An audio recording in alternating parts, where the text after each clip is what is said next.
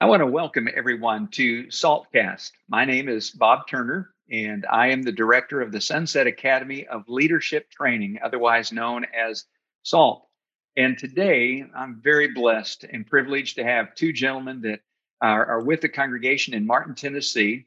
And who we have with us is Johnny Vincent and Danny Cash. And both of them serve as elders uh, with the congregation there in Martin. And so I want to welcome both of you to the program and, and just thank you for taking time to visit with us today about the circumstances that congregation there is facing and just how we can help others who are dealing with the same thing. So thank you both for being with me today. So I want to start by just helping people get a, a little bit of information about the congregation. If you would uh, take some time to tell us about uh, the congregation, the demographics of the congregation, and uh, and tell a little bit about how this pandemic has affected the congregation and kind of the journey that the congregation's been through over the past year. Well, our congregation has about a membership of 450. Uh, pre-pandemic, we probably had uh, average around mid 300s, 350 to 375 in attendance on Sunday morning. Uh, Post-pandemic, that has been cut probably in half. Mm. Some of that is due to uh, folks that don't feel like they can come even at social distancing. And I'm sure we'll talk about some of those things that we've tried to do to help alleviate uh, some of the crowding issues with our numbers.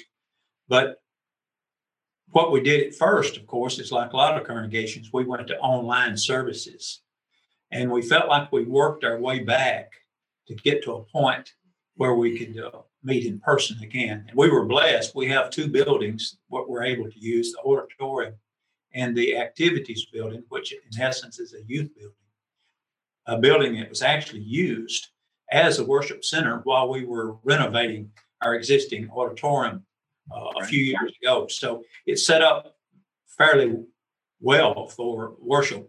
And uh, we've been able to alternate between those two and split those numbers through our connect teams. We have six connect teams, and uh, we have leadership in each one of those that, that are able to communicate as to which team goes where, and then we rotate those uh, Sunday by Sunday.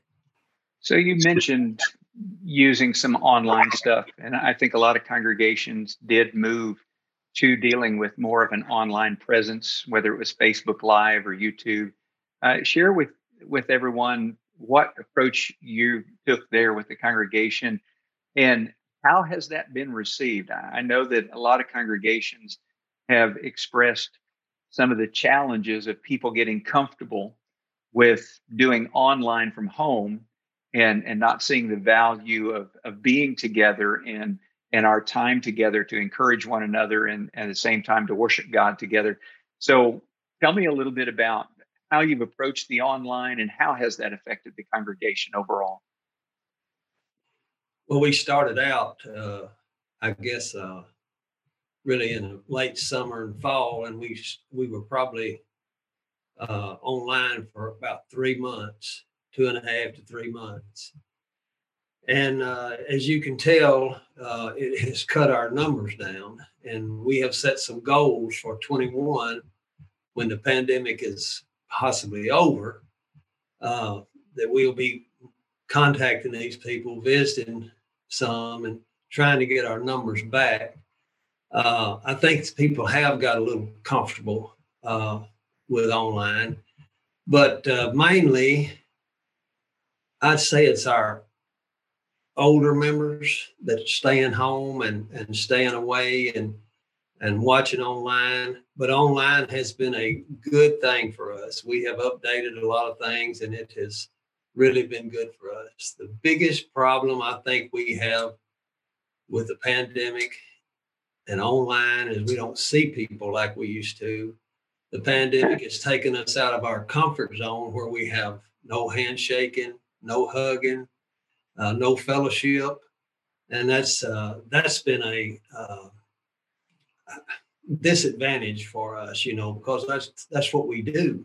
That's what we beg people to do, you know, ever since we've been in in, in church, and now we're begging people not to, you know. so it really really makes a difference, you know, to have to change your whole philosophy and what the Bible teaches about fellowship. So, but uh, the online thing has affected us some, but it may have affected us some in a good way too, because the older members don't have to come and, and join in and they can watch online. So it, it works out pretty good. I know that the congregation there, like all congregations, have individuals within the congregation or they have family members who have been impacted by the virus. Either they've been infected themselves or their family has. And, and I don't know about the congregation there. I know here and some other places that I visited, they've even experienced loss of life among some family members and members of the congregation. Uh, how has that happened there, and and what have the elders done to help those who are affected by the by the pandemic? They're whether they have the virus or someone in their family has it. So, what steps have you guys taken to help them during this time? Thankfully, we have had no loss of life, at least in the immediate family. We've had some members that had extended family members that have passed. But as far as our local congregation, we've basically had, oh, I would say maybe 10% possibly that had been uh, affected directly. And what we've tried to do as far as communicating that, and I mentioned earlier, was our connect teams each one of those teams has probably uh, 40 to 45 members, maybe as few as 25 to 30 family units, but we'll have at least three leaders in each one of those teams. So that leader is only responsible for 10 or 12 uh, family units. So we have asked those members to continually stay in contact with the membership so we can communicate back and forth from the eldership to the membership their needs or what their situation might be, and certainly to make that available to the membership where we can continue to have uh, prayers on behalf of those that are affected, either through the pandemic or, or other sources of illness as well. Right. Because our communication had really been affected, not being together. And you would think it'd be as simple as a phone call, and, and it probably should be, but that's not always as effective as it is someone uh, being in person. You know, so this this gives it a little bit better uh, feel as far as getting with people and actually trying to identify those issues. So let's explore that a little bit. Let's. I'm really intrigued by the connect teams, and I want to talk about the communication aspect of how the updates have been communicated during the pandemic. Uh, obviously, every state is different, and they all have different phases that they've uh, required especially religious organizations, to uh, put in place, uh, whether it be the social distancing or wearing of masks, uh, or just limiting the number of people at a time in, in one facility. And, and you mentioned earlier about having the two facilities, which is great. And so tell me a little bit more about the structure of those connect teams for people who may not know what that's like. I know you said you have three leaders in each connect team but how are they structured and what means are they using to communicate the updates uh, to everyone to make sure everyone is aware of exactly what's going on? We have uh, six connect teams with three leaders in each team, which is 18 men.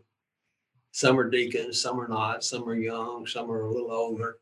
Uh, but we have picked 18 of the finest members that we have and I can personally tell you there's an elder in charge of each connect team, but I can personally tell you that some of those members, some of those leaders contact that their 10 or 12 families on a regular basis, weekly, uh, bi-monthly or something.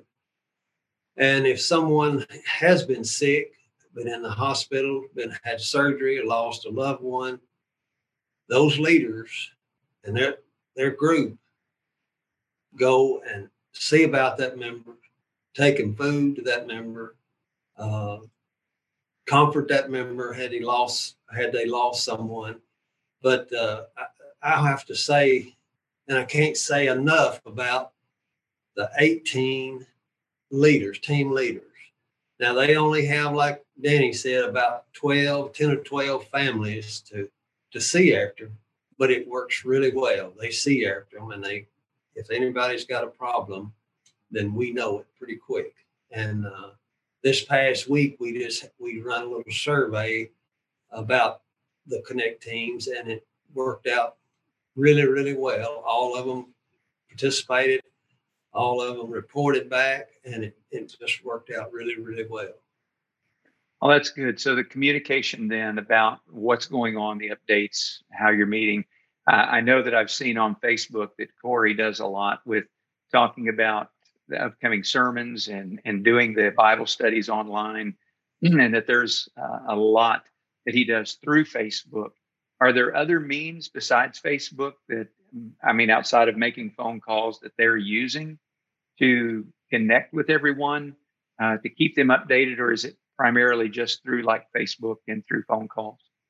We have done a traditional bulletin for years and we continue to do that. Our office mails that out once a week with updates, but we also do an online update bi-weekly.